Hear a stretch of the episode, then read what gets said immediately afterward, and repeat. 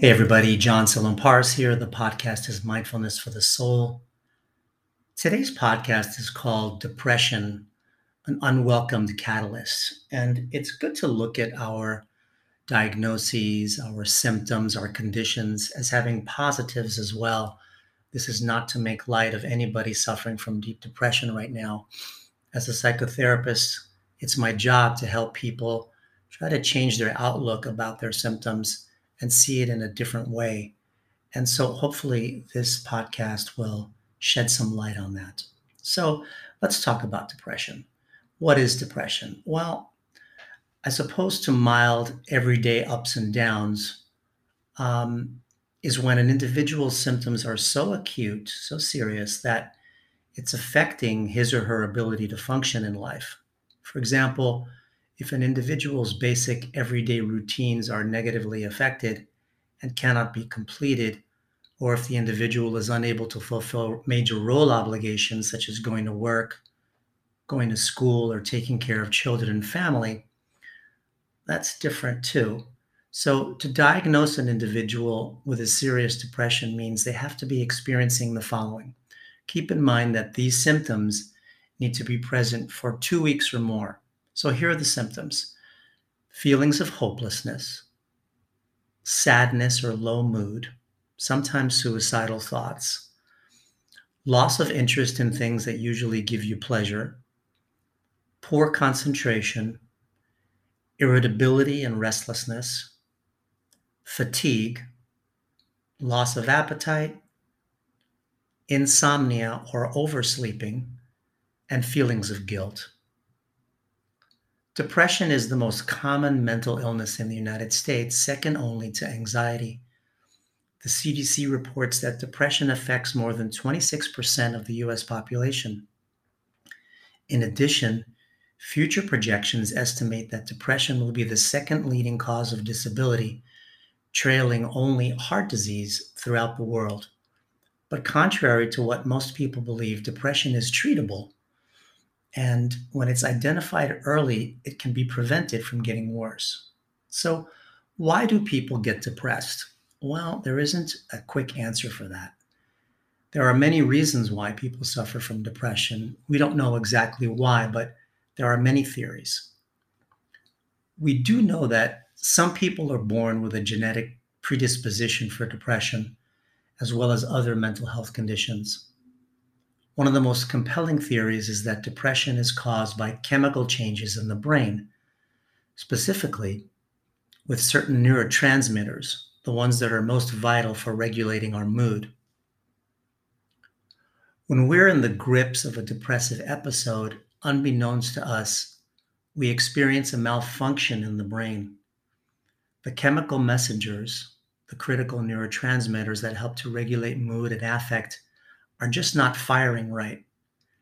And the decreased brain activity in the hippocampus leads to negative emotions and the loss of cognitive processing and rational thinking. Some of these neurotransmitters are serotonin, norepinephrine, and dopamine.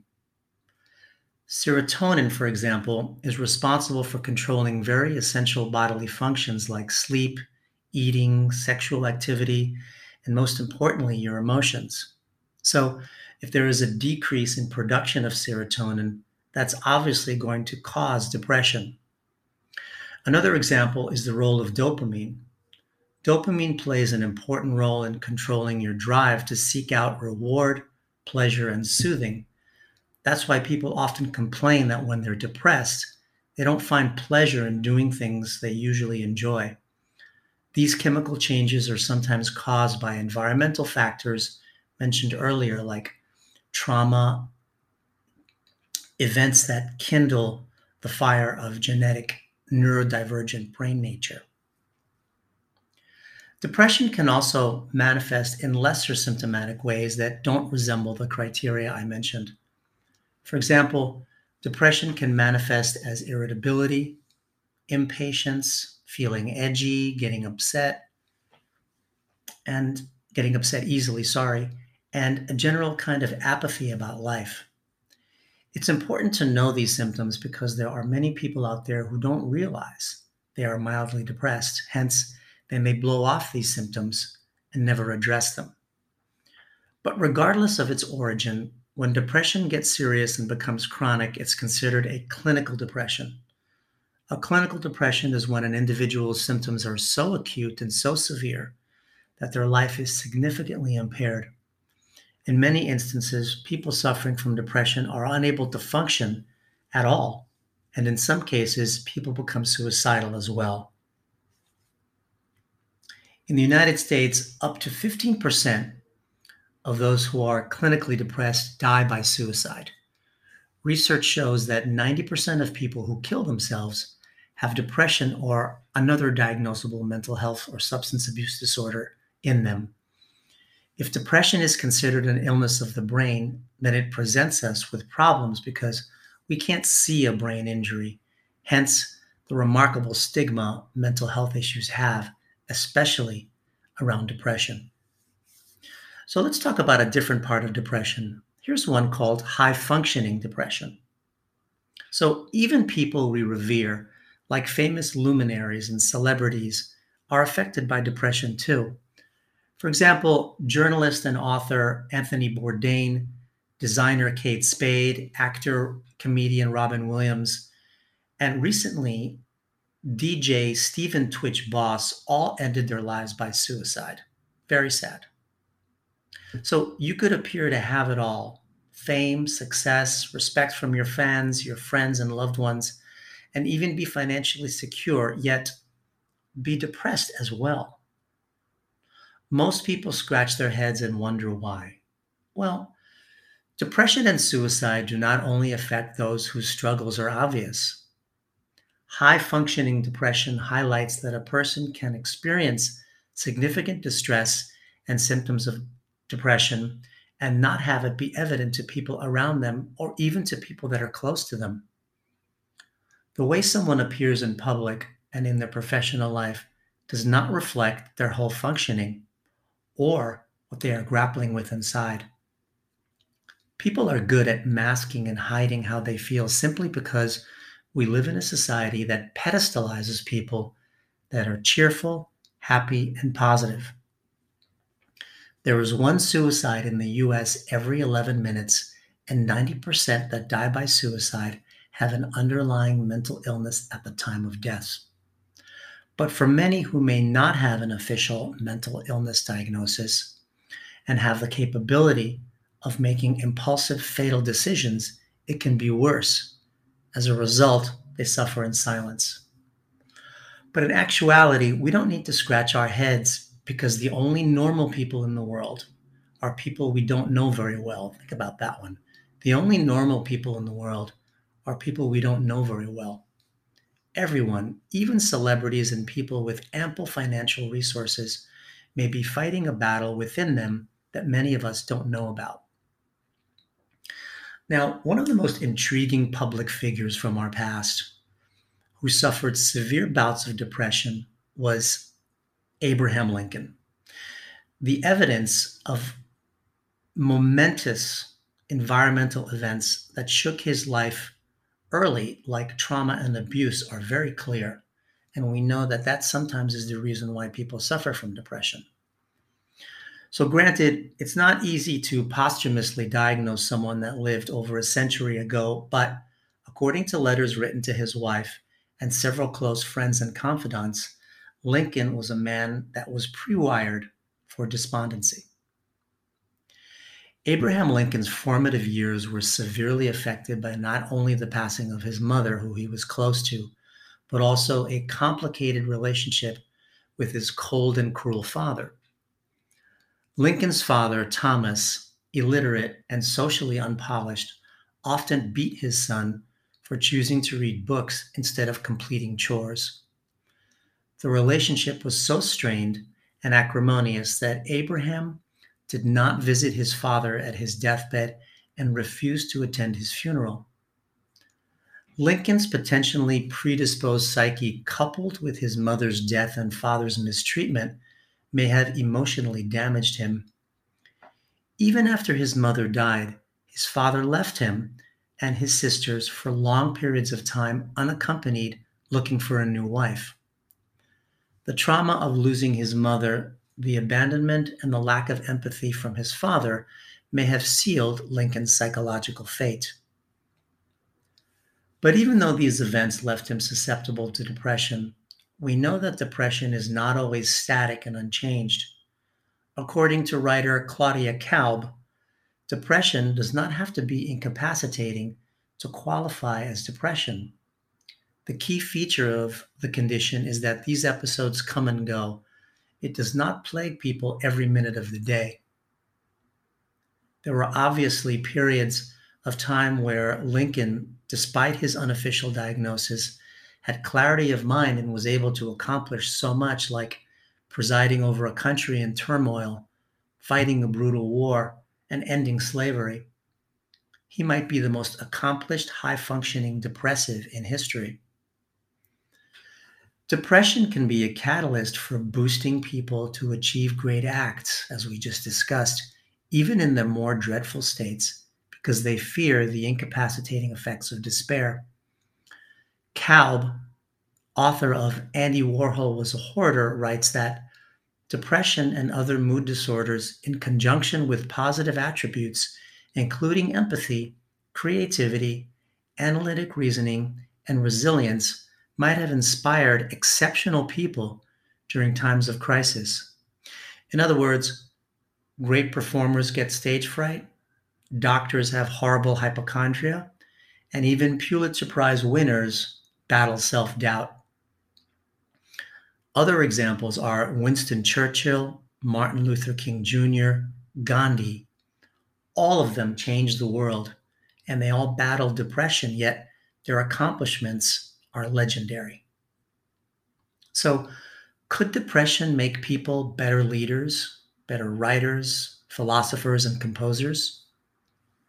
Politician, diplomat, and historian Francois Rene de Chateaubriand wrote the most disastrous times have produced the greatest minds.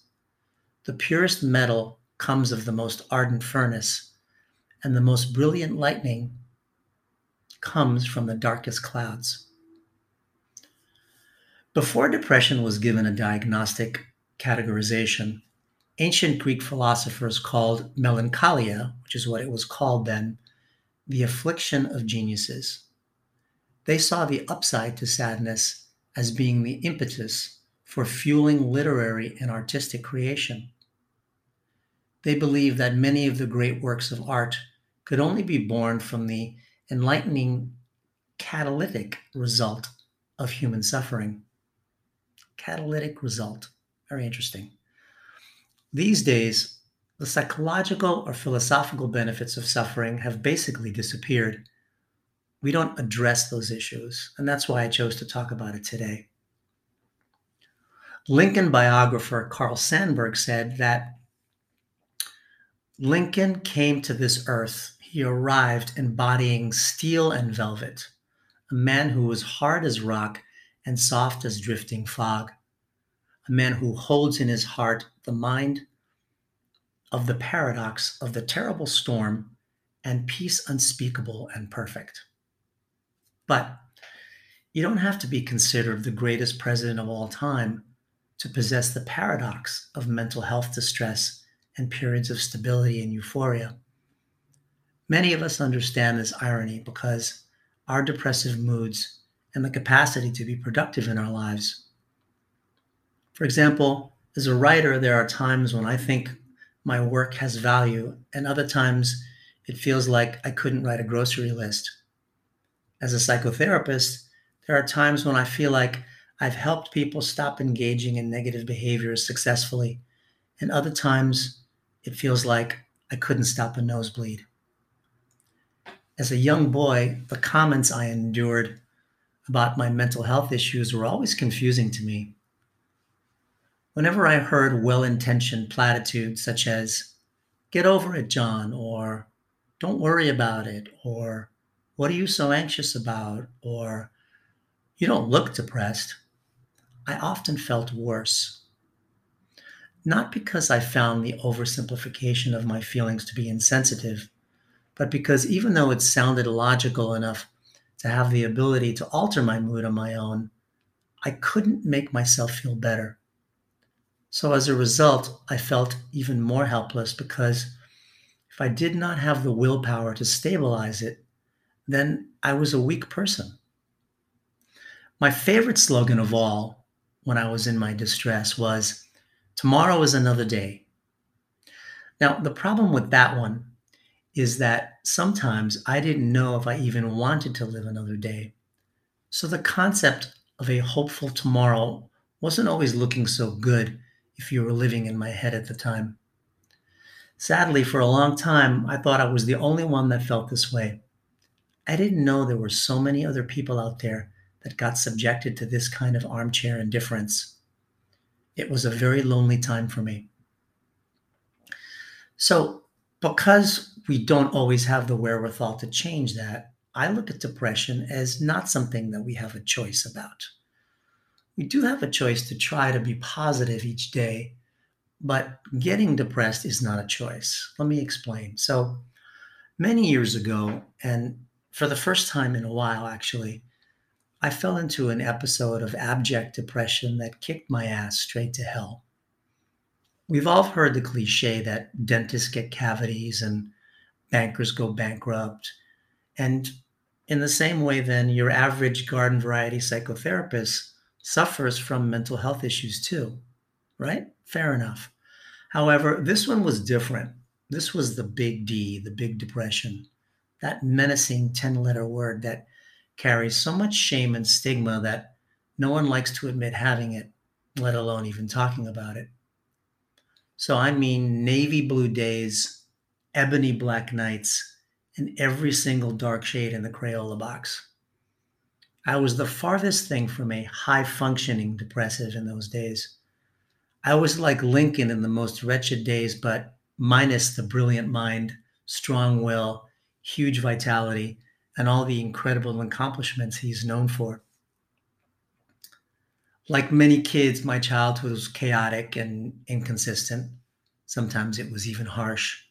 So I escaped reality by indulging my beleaguered senses with rock and roll music and by plunging headfirst into the unlimited fantasies of motion pictures. Movies were my jam, my muse. They always delivered. And the discovery of marijuana, of course, and a few other mood altering substances also helped as a needed sense enhancing cocktail, but that was in the past. I don't do that stuff anymore. So one evening during that murky interlude of depression, I rewatched the 1957 Western Gunfight at the OK Corral with Kirk Douglas and Burt Lancaster. Not the best movie in the world, but it's got its point. So, Kirk Douglas plays Doc Holliday, an ex doctor, gunslinger, an avid gambler who is slowly dying from tuberculosis. There is a memorable scene when Holliday is playing poker at a saloon. At the same time, a gang of Rough Riders are shooting up the town outside. You can hear gunshots and people screaming and yelling. Bullets fly past Holliday, shattering lamps, liquor bottles, and boring holes in the wall of the, of the saloon. But he doesn't flinch. He doesn't blink or move a muscle despite, despite the blizzard of lead whizzing by his head. He looks up at the terrified card dealer, who naturally wants to end the game and take cover, and says stoically, Just keep dealing. I'm not breaking this run. Hit me. Presumably, he was winning.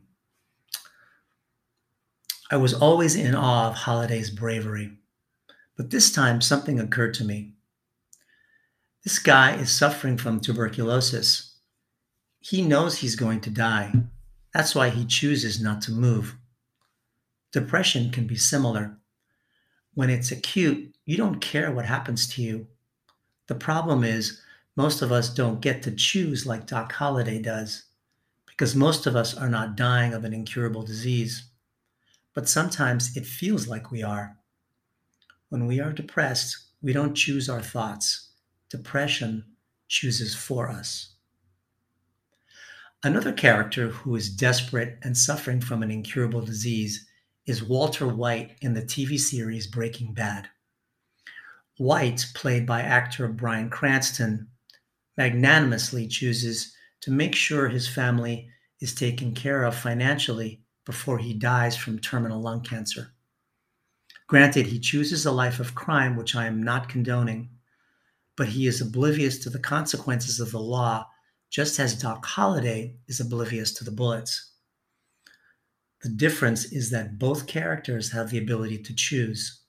Same desperation, different cognitive process.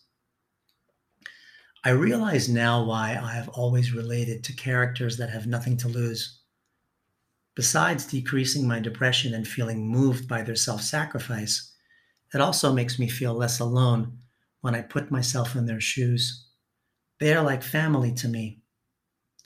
The truth is, until you experience severe depression yourself, until you know what it's like not to care if you get hit by a bullet or stricken with a fatal illness, the reality of depression is too deep for the inexperienced mind to grasp. For example, the word depression was an import in my immigrant parents, to my immigrant parents. In the area that they were raised, the 1930s and 1940s, the words depression and anxiety did not exist. Mental illness was assigned to psychotic people isolated in padded rooms wearing straitjackets. So, as a child, in the rare instances when I did opt to share my mental distress with my father, for example, he often replied with a calculated, guilt inducing line that was genuinely meant to toughen me up. He would say pointedly, When I was your age, I held three jobs. Or he would remind me, Look, you have a roof over your head, clothes to wear, and plenty of food to eat, so there is nothing for you to be sad about. I respected, loved, and feared my father all at the same time. I believed every word he said. If he told me there was cheese on the mountain, you better believe I was bringing crackers. However, I quickly learned to be more tolerant of my sad thoughts. I learned that depressed people, including myself, simply wanted attention. We wanted care. We wanted to be listened to. But we were seen as people that were escaping accountability. In other words, to them, depression was a choice. However, as a result, I never learned to hate my father because of that, but I did learn to hate myself. Today, I treat my depression with every tool that I have. The most vital one is reaching out to others because I know I can't do it alone. However, 30 years ago and beyond, I would have simply invalidated my hopelessness as a weakness and would not have taken the steps to get well. It would have been like watching the overrated 1997 film Titanic over and over again, hoping the ship doesn't sink. And as we know, it always sinks. Although I am not Doc Holliday or Walter White, thankfully, or anyone else with nothing to lose, I can still commiserate with the utter desperation because in the moment, I feel I have everything to lose. And when I say desperation, I don't mean just being depressed. I mean the existential dread of having temporarily lost your desire to live and not knowing how to get it back, even if you are not dying of an incurable illness.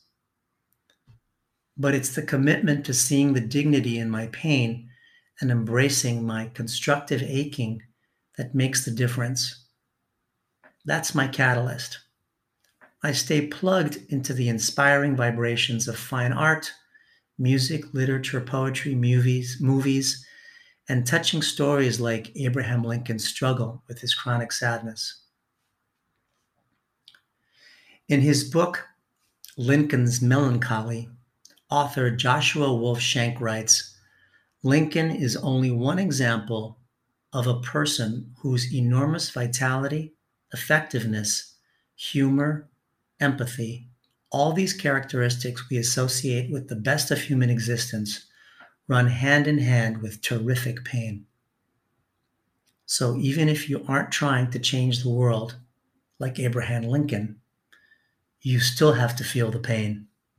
And you know what? that's okay. Thanks for listening. This is John Salamparis, MFT. Take good care